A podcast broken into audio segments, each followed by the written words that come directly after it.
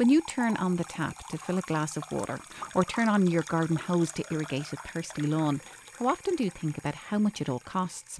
Water is different from other commodities insofar as we can't live without it, and therefore it's priceless. But there is a cost. The value of water is frequently considered to far exceed its cost.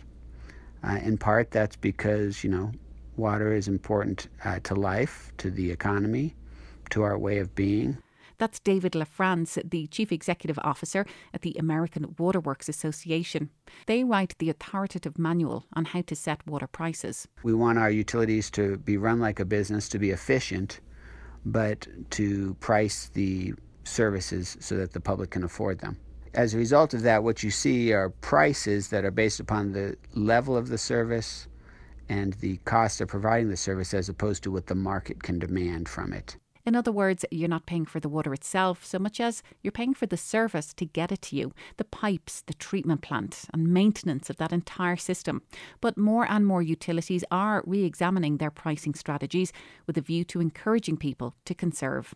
There's been a lot of research on the price of water and what that means for conservation. And all of that research points to one thing to the fact that the price can influence how much water people use and it can promote conservation of water. Melissa Elliott with Denver Water says the state's largest water provider recently revamped their rates with a view to making customers more aware of the cost of water itself. They now have a three tier system based on the philosophy that the more you use, the more you pay per gallon. The first tier that we have now is actually based on your indoor water usage, and we get that by using a uh, winter quarter consumption and that is the amount of water that customers are using January through March when they're typically not irrigating outside. And that becomes their first tier. So that's their essential use, and it's priced at the very lowest rate. The second tier is for 15,000 gallons on top of your indoor usage. That's calculated for irrigation on an average garden. The third tier is for what's considered excessive use, and that's when you pay the highest rate. It's a highly individualised way of tracking water use. The customer themselves sets the base rate by determining that basic essential indoor water use. Use anything above that, and it can mean a pretty significant uptick in your water bill, something Denver homeowner Marcia Holmes has noticed. Once you get into the next tier of pricing, it goes up pretty rapidly. Holmes, who lives in Denver's Park Hill neighbourhood, is paying more for water this year under the new rate structure.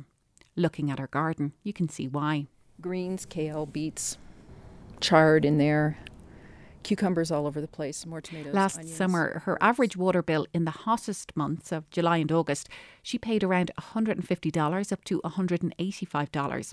Compare that to the $35 a month that she typically pays in winter. That's the essential indoor use, that first tier. Holmes says there has been a slight increase in this summer's bill but there's also been a decrease in the number of people living in the house from four to two. The price is staying the same, but we're using less water. Holmes says it's worth it to pay for that water that irrigates her garden. And and I guess it's a luxury to have a vegetable garden and to have a flower garden. So far it's it's worth it. This neighbourhood is dotted with manicured green lawns, and those too may become a luxury as water used to irrigate them rises far above what's deemed essential by Denver Water. And it's that economic component that could ultimately lead to less water use. Studies have shown that for every 10% increase in the price of water, residential users reduce their consumption by 1 to 7%. Melissa Elliott says Denver Water surveyed over 25,000 customers as part of this rate change, and she says the results show that customers are already conservation minded. And about 50% of our customers said that if their water bill went up, that they would reduce their water usage. But the interesting part was more than 80% of our customers said, well, if my water bill went down, I would not increase my water usage. David LaFrance with the AWWA says it's likely water bills will continue to rise in the West as utilities grapple with ageing infrastructure and a diminishing resource. But he says that's not necessarily a bad thing. As the price goes up, uh, in all likelihood, demand will continue to come down because of the basic laws of economics. So we'll start to see some continued reduction in demand in water, which is good because we want to make sure we don't waste it. But water bills inevitably will continue to increase. Denver Water says it's hard to say exactly how much is being conserved as a result of the new pricing because they already have a robust conservation programme. Water use overall in the city has been down while the population is increasing. And as water managers around the western US seek to stretch already tight supplies, pricing water to incentivise conservation is a strategy we'll see more of. For Connecting the Drops and Rocky Mountain Community Radio, I'm Maeve Conran. Connecting the Drops is a collaboration between Rocky Mountain community radio stations and the Colorado Foundation for Water Education. Find out more at yourwatercolorado.org. Support for this piece is provided by CoBank.